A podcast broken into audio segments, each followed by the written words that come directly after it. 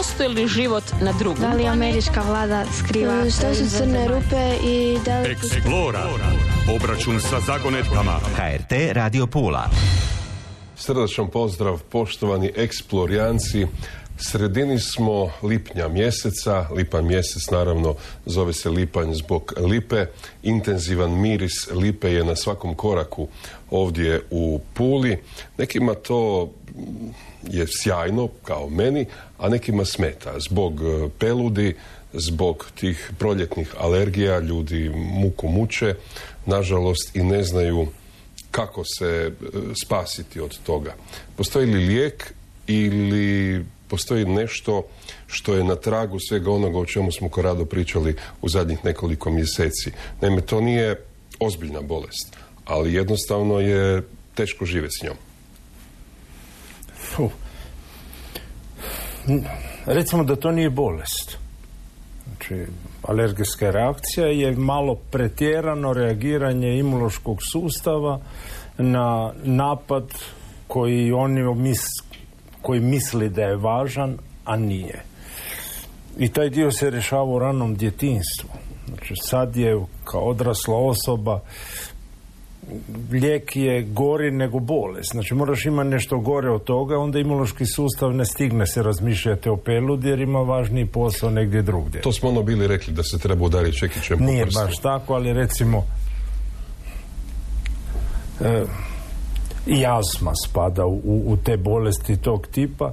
Recimo, e, ako si u djetinstvu imao dječje gliste, organizam je naučio neće to raditi. I onda čitao sam, trebalo bi provjeriti istinitost da jedan Englez koji naprosto nije znao šta napraviti, odlučio on pod stare dane dobiti dječje gliste i nije ih mogao nigdje naći u, u, u Engleskoj i onda otišao šetati po dječjim igralištima u Egiptu. Znači da dobije neku boleštinu koja je bolja po njemu od azme, napada uh, imunološkog sustava na svaku pelud, na svaku protein na koji nisi navikao. Da, osim tih proljetnih... Ali to se mora riješiti u najranijem djetinstvu djeteta. Znači on mora tada biti u, u, u imati susret to dijete sa svim tim što će ga kasnije u životu e, Zapravo je pitanje bilo na tragu e, ovih modernih i pametnih lijekova. E, dakle, kako to da ne možemo nešto... Zato ne postoji jedna alergija. Nije isti pelud čempres, isti pelud lipe. Znači, ti moraš imati onaj biblioteku odgovora ogromnu. Ili moraš imati jednu da ne reagiraš na nešto što je nebitno. Taj dio se rješava da ti kao beba ili kao dijete imaš praktički cijelo vrijeme jednu laganu upalu pluća, dušnika, ne, dok se ne organizam shvati da to je glupo i da to više neće reagirati na niski nivo podražaja. Kako se obraniti od komaraca? Tako da ih pokokaš. Mislim, ono, da se razumijemo, najbolja obrana od komaraca su mreže. Mi možemo sad izmišljati šta god, ali u Africi malarija je pala. Kad su probali ih pobiti sa DDT-om dok je trajalo, nakon toga su je postile otporno bilo grozno i e, mreže nad krevetom su prava zaštita koja se koristi danas. Znači da fizički ići sad idemo ih pobiti, količina otrova, sve ono što radimo ne valja. Ako neko ima veliki problem s njima, naprosto se kupi jedna fina mreža, stavi se iznad kreveta, ne cijela soba, prozor, naprosto i, i, i zatvoriš mrežu iza sebe oni ne mogu doći. do Mislim da je sad prije 3-4 dana bila vijest ovdje u Puli da smo uvezli ne znam koliko ne znam točno količinu dakle komarce koji su neplodni i na taj način ćemo pokušati reducirati broj komaraca. To je jedan od načina, jedno pitanje da li će ih biti dosta, jer ženka nakon što se pari sa neplodnim neće imati potomstvo i ona neće biti one sljedeće generacije, jer ona nakon jednog parenja ne zna da li je bilo sterilno ili ne i ona ne pari se dalje, tako da to bi bio jedan od načina ako bi imali cijelo vrijeme veliku količinu mužjaka neplodnih za, za ispuštati u prirodu. Da se razumije, nije ni to jeftino. Treba proizvoditi takve mužjake. Mi nemamo vlastitu proizvodnju u Hrvatskoj. A osim toga ne postoji jedna vrsta komaraca. Znači ovo je sad išlo se na tigraste koji su najgrozniji od svih, ali sad napraviti posao kako spada i onda se postavlja cijelo vrijeme pitanje da li ima u prirodi koristi od njih ili idemo ih pobiti sve. Nešto je ptice moraju vijesti. I onda, onda dolazimo do toga da sve u prirodi ima nekog smisla, ovo nam jako smeta i rješenje. Ako netko ima problem, ako ima malu djecu koje jako reagiraju na komarce, na nešto i ne zna šta napraviti, ako se boji kupi se mreža i kao u Africi stavi iznad kreveta odeš unutra, zatvoriš mrežu i, i ako je koji ušao s tobom toga likvidiraš i spavaš. Da. E, ja inače imam iskustvo nekad davno sa kampiranja da uvijek jedan ili dva uđu u tu mrežu i tek onda imaš problema ih naći. E, ali dobro, ok. Gle, kad sam rišao na ekspedicije kao mlađi, e, Sibir, to je znači svakog trenutka u danu dvjestotinja komaraca te grize. I ti si nakon deset dana rozi od točkice do točkice gdje su te izgrizli i izgubiš negdje jedan do dva decilitra krvi ono što su popili. I jedini pravi način je da ih ignoriraš. Znači, tamo ne možeš niš napraviti, nego zaključiti da te neće svrbiti, da ćeš ih ignorirati. Ništa mi nije, ništa mi nije. Ja. E, ubod pčele ose stršljena. Ako ne reagira organizam nekom e, e, reakcijom da je opasna. Da nema anafilaktičkog šoka. Onda brigate, onda samo kažeš... E, opet, ništa mi nije. Opet, da. Mislim, nema smisla uopće se nervirati oko toga. I, i onaj dio koji je čudan, stršljen koliko god je ogroman, imamo ga strah. Pričamo sad za ovaj evropski, on azijski je grozan. Njegov otrov se sastoji od jednog dijela gdje je pojačivač boli. Znači, otrov pčele je otrovniji. Ali ova ima dodatak, a sad neka te boli. I, zato je ubod strašena, izgleda strašno. ima veću količinu otrova. Ali ti je opasniji od, od pčele. Pčela ima jednu kombinaciju da je ono kobra skoro. A, a, a stršljen ima taj pojačivač boli izgleda i nije da baš umreš od sedam, ako si zdrav možeš izgurati i više uboda od Meni je e, stric od oca e, umro od uboda doduše roja stršljenova. Količina. Da.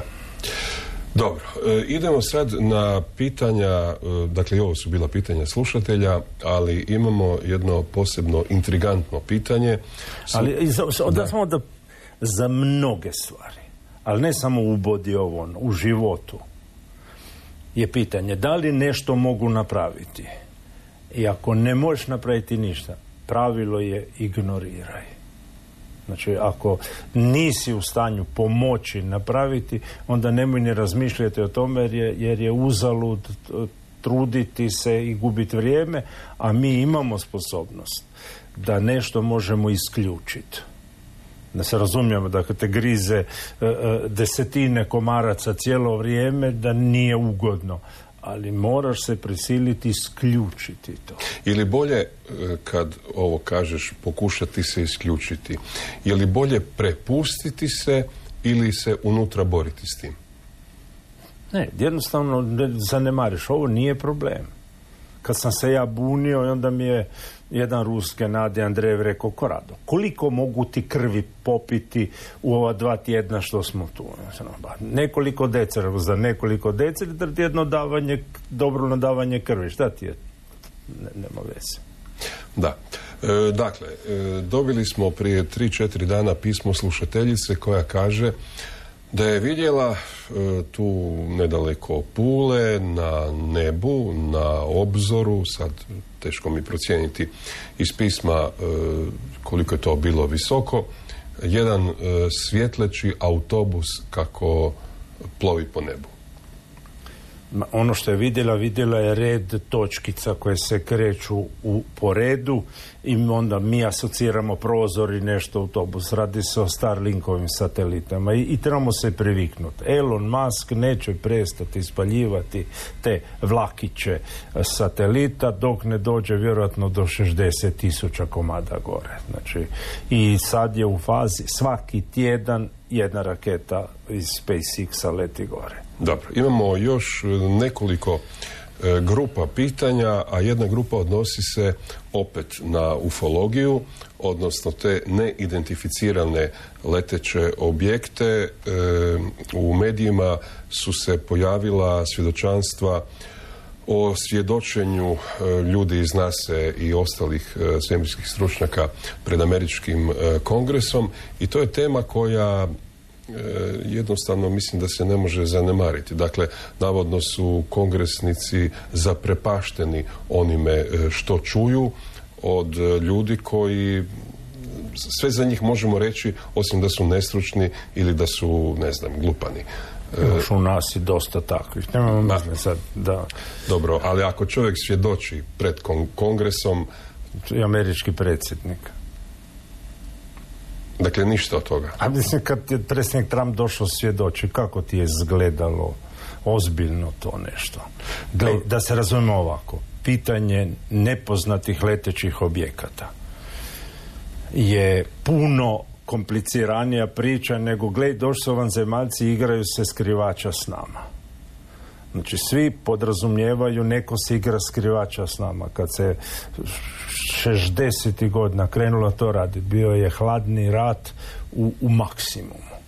E, sve što je letjelo po nebu Amerikanci su pretpostavljali da je nešto od Rusa jer su oni pokazali sa prvim satelitom da tehnološki su u, u tom poslu iznad svih. O tome si nekoliko puta govorio u emisijama. Ja te samo molim da pokušamo sad e, pristupiti toj temi. Temi na sljedeći način. Zašto se sad svjedoči u Američkom kongresu o NLO-ima? E, NASA u Americi uzmimo, je smokvin list. Za one koji ne znaju simboliku smokvinog lista, to je za sakriti mižeriju. I sad imaš predsjednik, inflaciju, problemi. Koga će pozvati da skrene pažnju? Kad je Clinton imao aferu, telefonirali su nas i da li ima nešto interesantno, zašla velika vijest pronađen život na Marsu. Nije pronađen život, ali sljedećih sedam dana svi su pisali ne o Levinski Clinton aferi, nego životu na Marsu. Nešto se zakomplicira u, u, u Americi.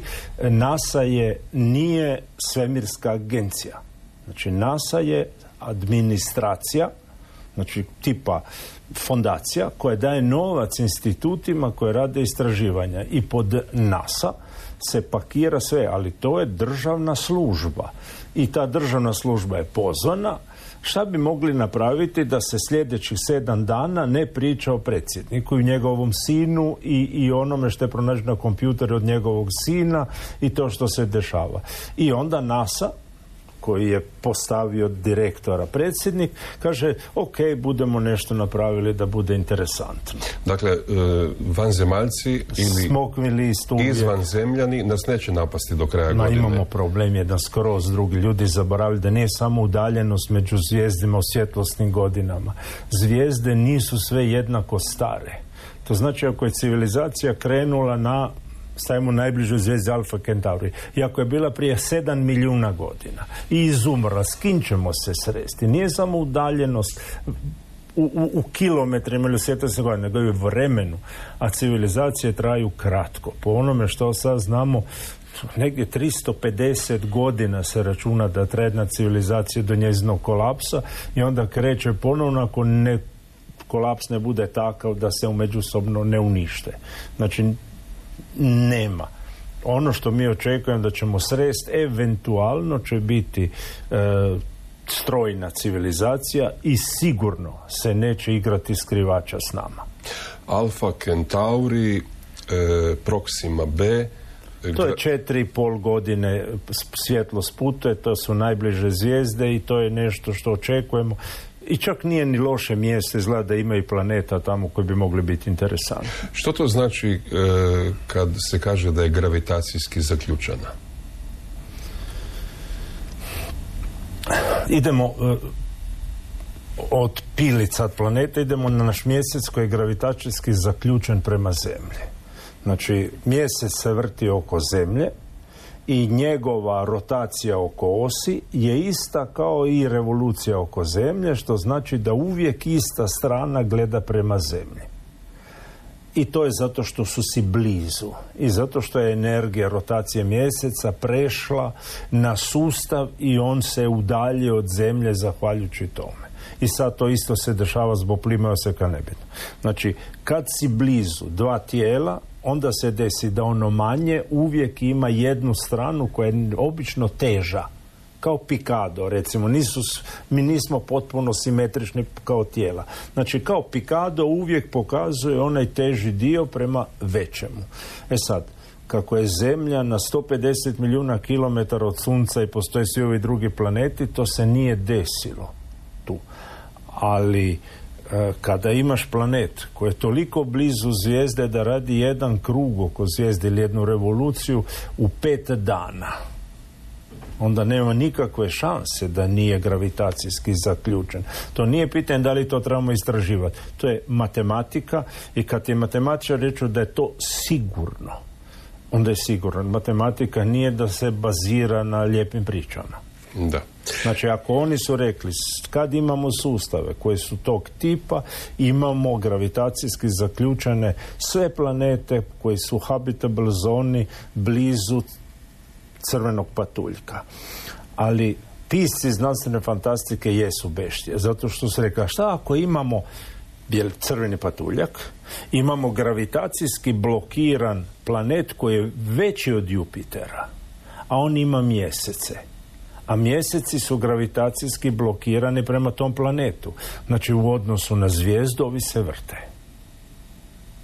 A usput magnetsko polje tog ogromnog planeta štiti te mjesece tog planeta od onoga što su bljeskovi sa crvenih patuljaka koji su opisni, opasni. I onda je napravljen film Avatar. Film Avatar nije da oni posjećuju planet nego oni dolaze na mjesec jednog super Jupitera. I, i pisci, filozofi, e, e, sociolozi su veoma često ispred onoga što je znanost. Znači oni su ti koji su izviđači, oni rangeri koji ispituju mogućnosti. Da, pa u ostalom e, i naš mjesec se u odnosu na našu zvijezdu okreće. Da, ali je blokiran prema da. Dobro, e, vrlo kratko, Nibiru. Ajmo na dugo pa da ga se riješi. A nećemo ga se nikad riješiti. Jednostavno ljudi gledaju neke druge emisije i onda... Nema Nubiru. Kad bi postojalo mi bimo ga našli bez problema zato što u stanju smo snimati nešto što je jedan metar promjera na tri, četiri udaljenosti mjeseca. Znači danas tehnologija je takva da mi bi bili u stanju to napraviti. Ali onda postoji druga mogućnost. Da li naše sunce može imati zbilja jednog smeđeg patuljka kao pratitelja, a da mu je ophodno vrijeme milijune godina? Odgovor je možda čak i da i za to otkriti treba nam još 5-6 godina i nije blizu i ne, i ne stvara nikakav džumbus i nisu sumerani imali pojma za njega jer ono što su sumerani zvali Nibiru je Jupiter ono što mi smo smatrali da bi mogao biti jedan smeđi patuljak kojeg nema. I kriva su dva astronoma koje nisu mogli raditi ne se pokvario teleskop i tražili su financiranje i oni su ga zatupili sa tom pričom i nakon toga više ne možemo skinuti, a onda naravno da su e, pseudoznanosti išla gledati jedan pečat na prstenu iz doba Sumerana i tamo je na nebu puno točkica i oni su pretpostavili su sve to planeti da to mora biti Nubiru i na osnovu jedne slike jednog pečata je cijela knjiga napravljena. Da, e, još je ovaj jedno pitanje ostalo da ga malo ovaj e, prođemo jednostavno. Sjeverni magnetski pol ide prema Sibiru. Ne.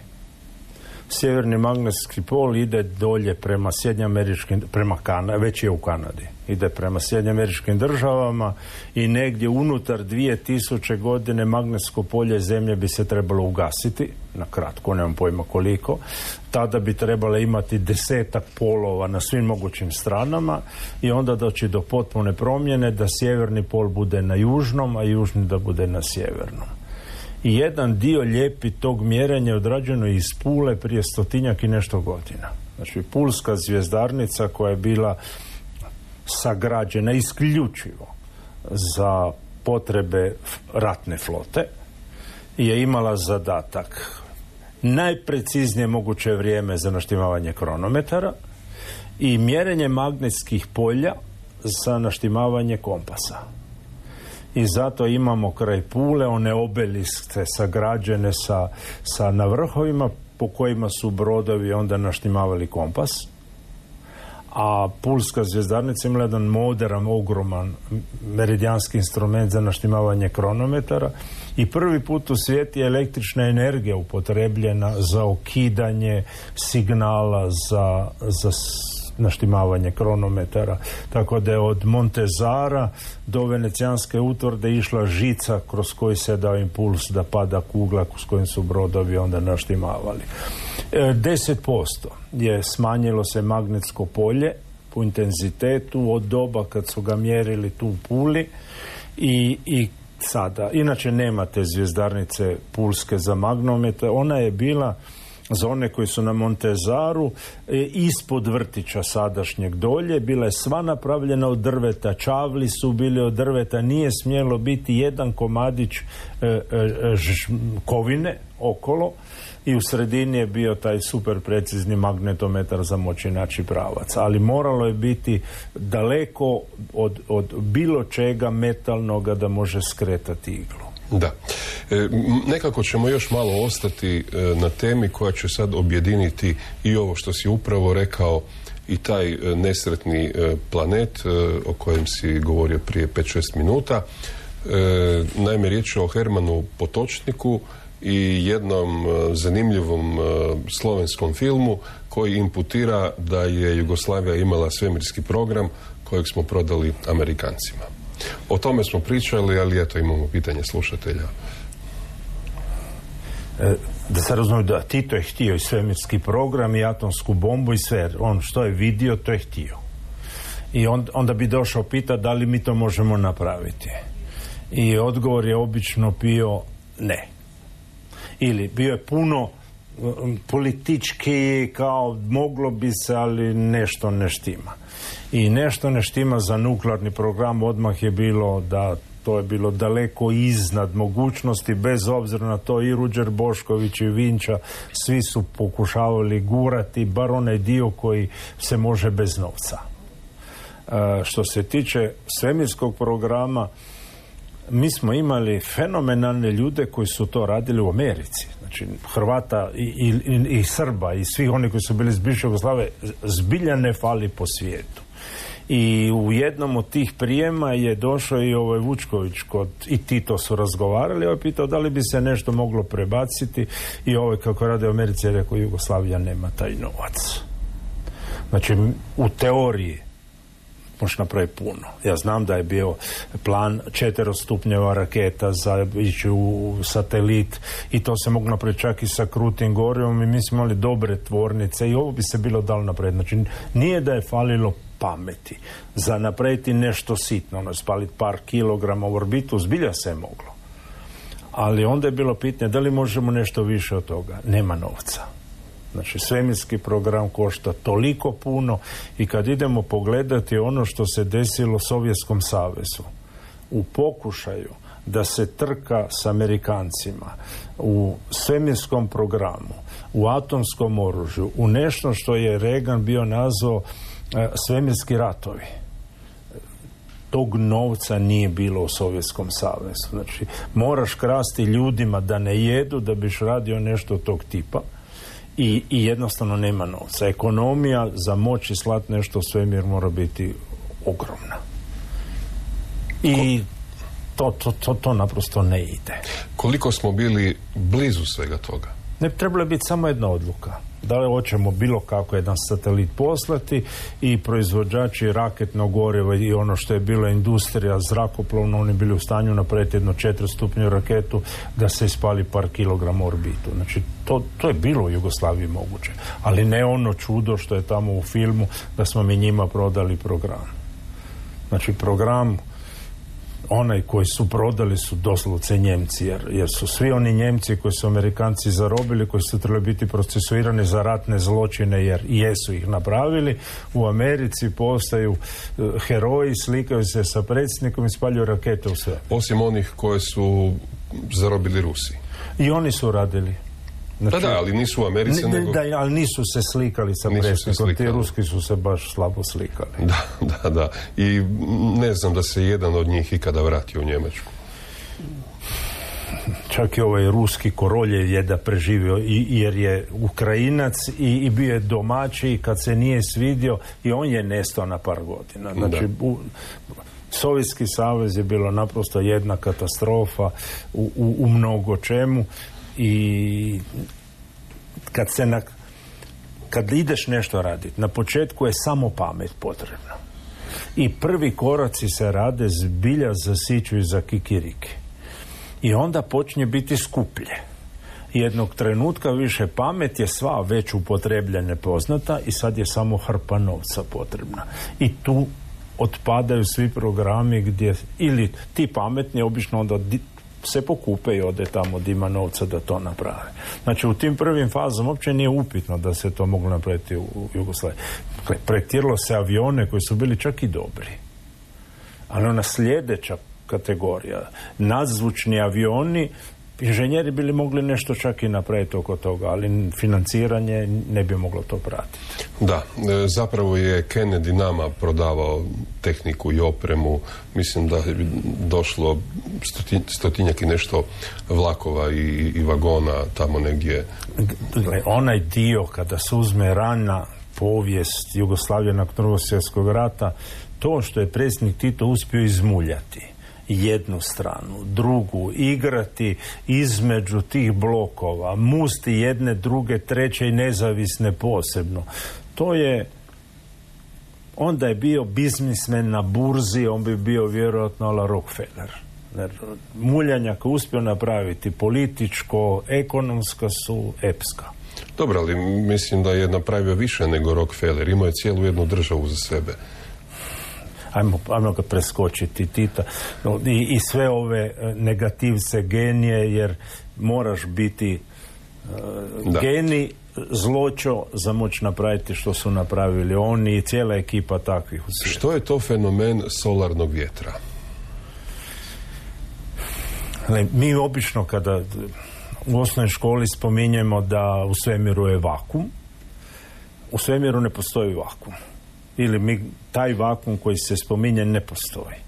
A mi živimo na samo, ili zemlja se vrti oko sunca na samo 150 milijuna kilometara.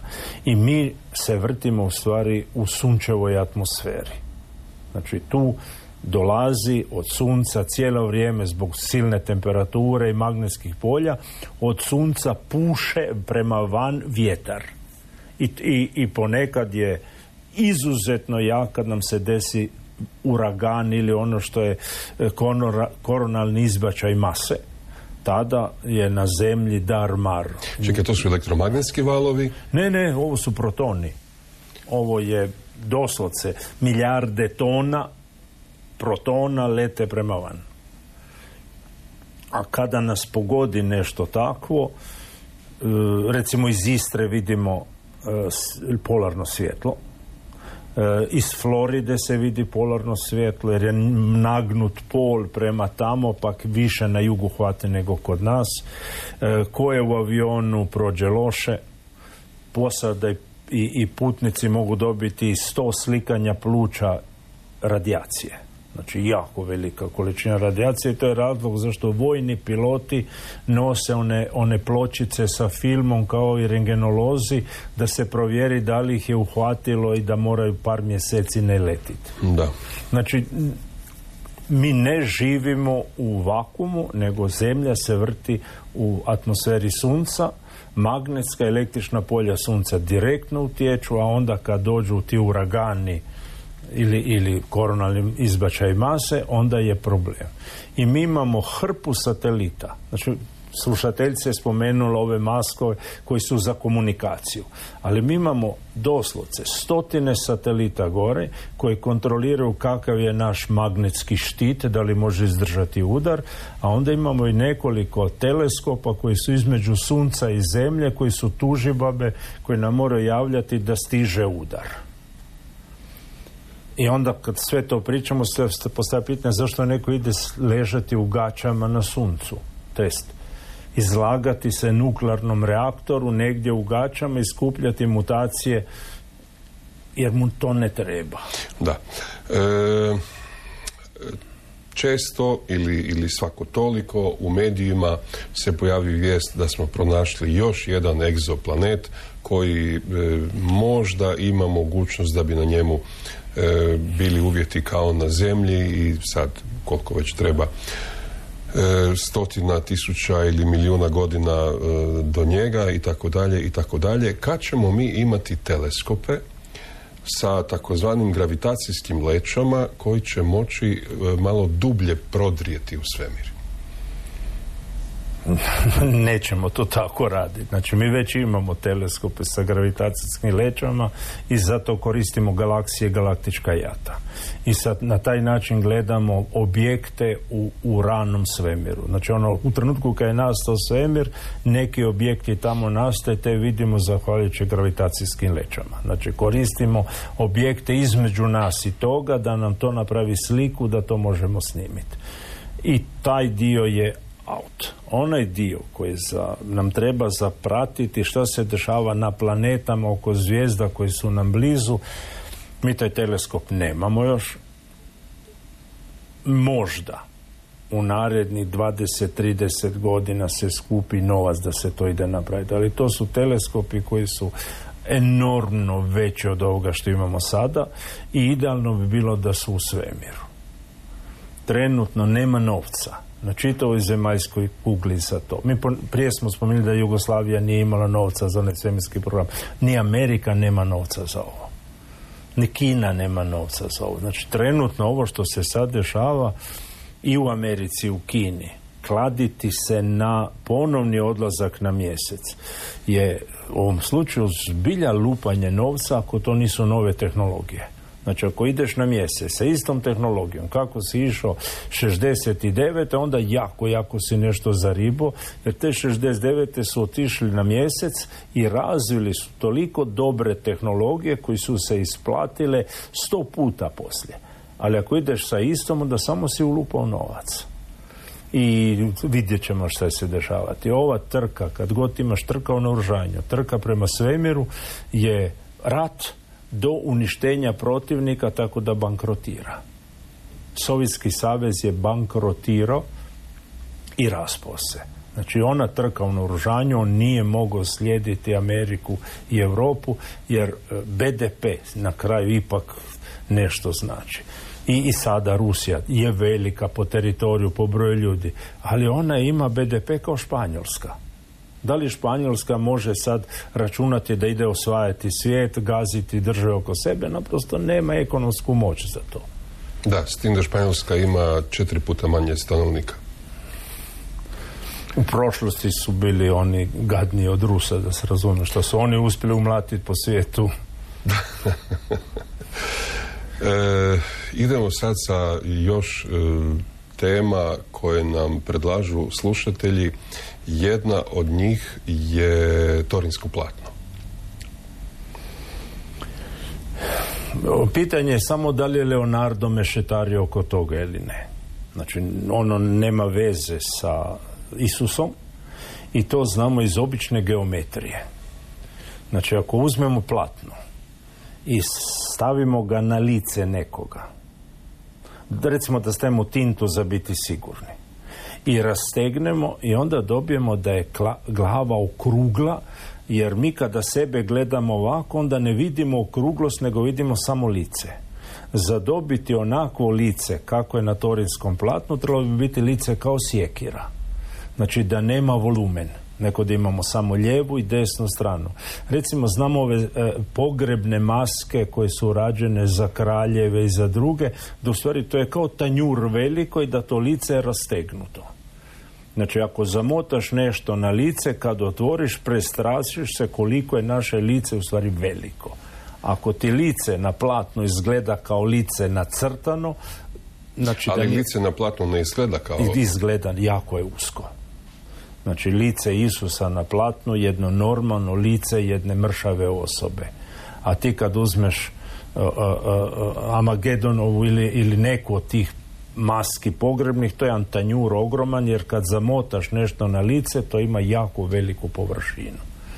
Znači, znamo da nije, E, nije nikad dozvoljeno da se radi analiza znanstvena e, starosti lana e, kemijskog sastava kao što nije rađeno ni za mnoge relikvije jer, jer ne bi prošlo Znači mnoge od relikvija koje vidimo okolo naprosto znamo da su nastale tada, da su i iskorištene, napravljene, e, recimo rađeni su spektri kroz staklo, ali moraš imati uzorak. I ali na kraju pitanje znanstvena metoda i bilo koja relikvija u principu nema nikakvog smisla jer ovo je sumnja vječita a ono je vjera. Probaš to izmiješati skupa, jednostavno ne ide. Znači, naši slušatelji kad kažu da, ali prije deset godina ste u seksflori rekli nešto drugo.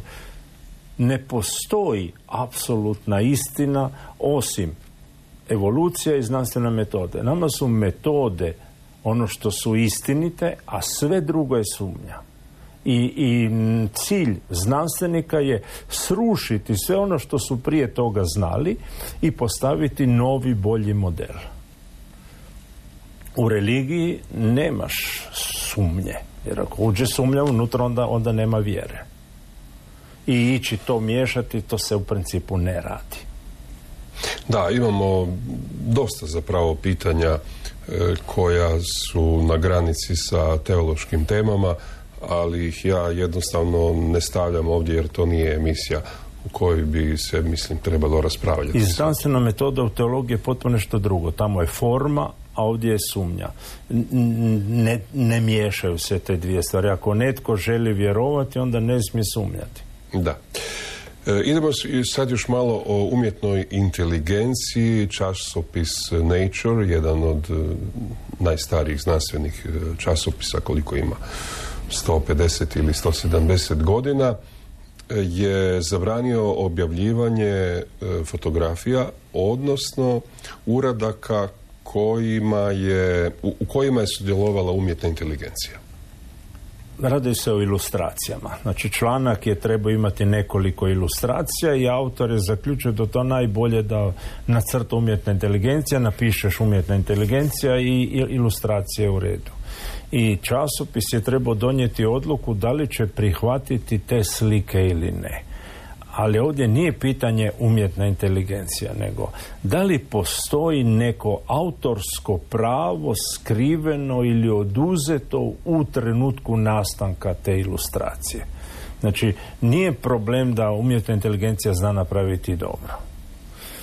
Umjetna inteligencija u zadnjih nekoliko tjedana je pokazala se neopisiva. A u stvari, umjetna inteligencija ta je novo tajno oružje koje koriste i ukrajinska i ruska strana. Znači, e, govor predsjednika ruskog koji javlja e, građanima da bježe od granice jer stižu je, je potpuno lažni, generirala umjetna inteligencija. Recimo, neke od slika i, i videa koji su se vrtili ovih dana gdje je četiri uh, uh, tenka koji su imali ispred ralice za deminiranje i koja su uništena, nije uništena su dva, a ovo druga se umjetna inteligencija dodala jer je naručeno da to mora izgledati spektakularno kao da je bila kurska bitka i da je tamo sve postradalo. Znači, tajno oružje trenutno koje se koristi umjetna inteligencija. I časopis je zaključio ne još. Znači, vjerovatno u budućnosti će biti kada se riješi da li je umjetna inteligencija to što je stvorila njezino ili je ukradeno i napravljen neki kolaž od nečega što je pronađeno okolo. I to su one dileme koje će biti još par godina ali već sada su neki umjetnici koji su radili analizu slika da se već može vidjeti sliku koju je radila umjetna inteligencija po načinu osvjetljenja. Znači postoji stil umjetna inteligencija.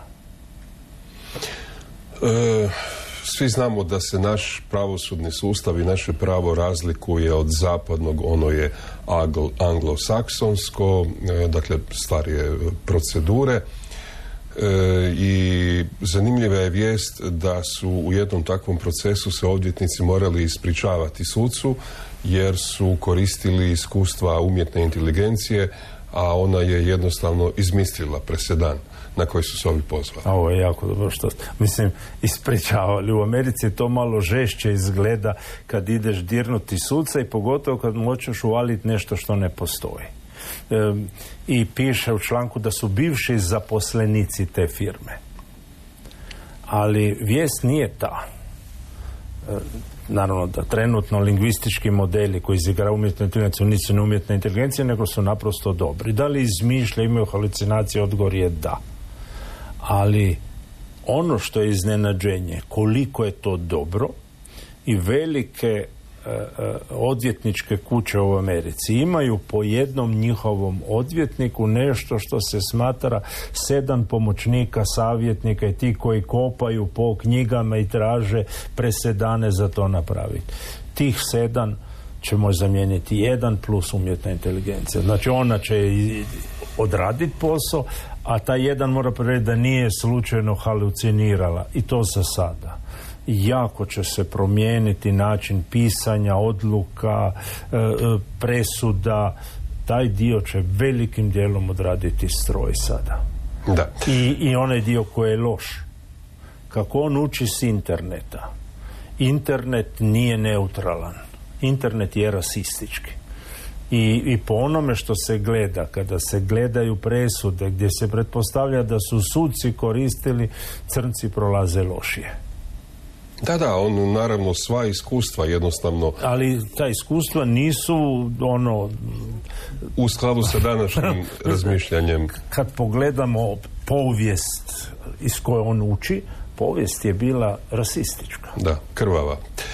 E, u zadnjim smo minutama emisije, imamo pet ili šest minuta još, ja predlažem da spomenemo svakako dva vrijedna 14 godišnjaka koji su obilježili prošli tjedan jedan je e, sa 14 godina uspio postati inženjer u SpaceX-u. Samo Amerika. Znači ti možeš u Americi upisati fakultet matematiku sa 9 godina. Zato što znam, e, e, brat je jedan sa 9, drugi sa 11 upisali su matematiku. I završili u roku. Pitanje je akceleracije, da li je to dobro za SpaceX i da li je to dobro za to dijete. I odgovor je jako, jako ovisi od slučaja do slučaja. Znači ja ne bi roditelju preporučio da dozvoli sustav da akcelerira to dijete na taj način, jer onda proizvedeš robota koji ima jednu jedinu funkciju, a to je da proizvodi novac za kompaniju koja ga zaposli. I nikoga ne briga koji je unutarnji život sad tog djeteta sa 14 godina koji postoji inženjer i koji mora se snalaziti u jednom okruženju koje je potpuno neprirodno za njegovu dobu. Taj dječak se zove Kairan Kvazi, dakle, možemo pretpostavljati o, o podrijetlu, a drugi 14-godišnjak je kanadžanin iz Toronta, zove se Preston Mutanda. E, Mutanga i on je napravio simulaciju, odnosno animaciju za novog Spidermana. Ovaj, najprije taj film Spider-Man u multiversu je što se umjetničkih dosega tiče. E, e, ilustracija nešto najbolje u zadnje vrijeme što je napravljeno. To je izuzetno napravljeno. I onda kako je multivers jedan od svemira koji su autori htjeli unutra je nešto što su vidjeli po internetu da je napravio taj dečko. Znači on je radio te svoje male filmiće i stavljao po internetu i to je bilo toliko dobro da su on rekli u našem filmu želimo barem 30 sekundi toga i kad je Deško pristo dobio je najbolji kompjuter za grafičku obradu, najbolji tablet za, i neka to napravi, naravno časti slavu i sve ono što ide uz to. E, da li mogu djeca biti kreativni? Uopće nije upitno. Znači taj dio nije upitan. Jedino mi kada radimo nešto za akceleracija, da oni preskaču razrede, treba razgovarati ne samo sa učiteljima, sa roditeljima, vidjeti sa djetetom i ponekad za razvoj tog djeteta. Čak je i bolje da ne preskače razred, nego da mu bude dosadno. Jer to je dobro za ego. Znati da si ti najbolji, najpametniji u cijelom okruženju. Znači je da te trenir, tretiraju kao ti si e, štreber, ti si a ono ispod je da, ali tko je najbolji tu? Da, e, dobro, sve ima svoje i mislim da to treba individualno. Apsolutno, znači odluka da neko dijete preskače razrede nije e, škola, nego škola, roditelji, psiholog, pedagog, samo dijete, razgovor, razgovor i onda se može donijeti ta odluka, ali nikad kao Amerikanci da s devet godina upiše e, fakultet matematike ne dolazi. Da, e, u lipnju već stotinu godina, e, mada nije bilo do sada sto utrka jer je konačno bio svjetski rat, pa mislim da nekih deset godina Le Mans se nije održavao, dakle u lipnju se održavaju tih 24 sata Le Mana i to je jedna od one tri utrke E, Indianapolis, Le Mans i Monaco, mislim, koje su kraljice svih utrka, ako izuzmemo naravno Formulu 1. I sad je nakon 50 godina pobjedio e, opet ili ponovo e, Ferrari. Kakav je značaj te vijesti? I vijest je puno komplicirana toga. I Audi ulazi u trke Formule 1, Audi je... A Porsche i Audi su naprosto na trkama izdržljivosti pokazali 24 sata voziti pod punim gasom. To izdržati znači da je stroj nešto posebno. Pa i film je napravljen kako je Ford pobjedio e, Ferrari sad prije par godine to čak Ko, jedan Shelby Cobra jedan super film ali toliko žalostan da, da. je muka pogledati kraj ali e, izdržati 24 sata stroj ljudi smatra se da je to onaj vrhunac nečega što se zove hiperkar. Ja sam gledao, dakle, od te 1923. kad je održana prva utrka e, Lemana do e, sad prošloga tjedna, je uglavnom, dakle, zadnjih pet ili šest godina su dominirale japanske zastave, prije toga imaš e, više ili manje njemačke sa raznim ovaj firmama, dakle najviše je naravno Porsche tu, e, međutim, e, do tada, dakle do Njemaca su najbolji bili Englezi i oni imaju najviše pojedinačnih pobjeda. I sad odjednom se opet pojavljaju Italijani. Gle, Ferrari nije kompanija koja nema pojma šta radi. Znači, od samog svog osnivača, e, od, od Enca koji je bio totalni čudak i, i, i regije u kojoj je živio, jer cijela Emilija Romanja svi su ludi za vozila i kada se ide pogledati trke u Italiji između dva druga svjetska rata, e, mile milja njihove, e, tamo se živjelo za trke, bicikli, automobili, motocikli.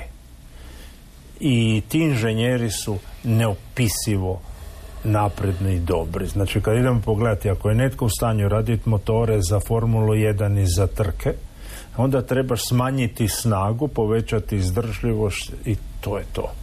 I Ferrari zna kako to raditi, kao što zna i Audi i Porsche, samo su oni zaključili da izlaze iz posla da su se oni dokazali da više nemaju šta pričati da je i Porsche i Audi da su naprosto kompanije koje znaju posao. Ferrariju je očito trebalo vratiti jedan dio onog sjaja koji gubi jer Formula 1 nije hiperkar.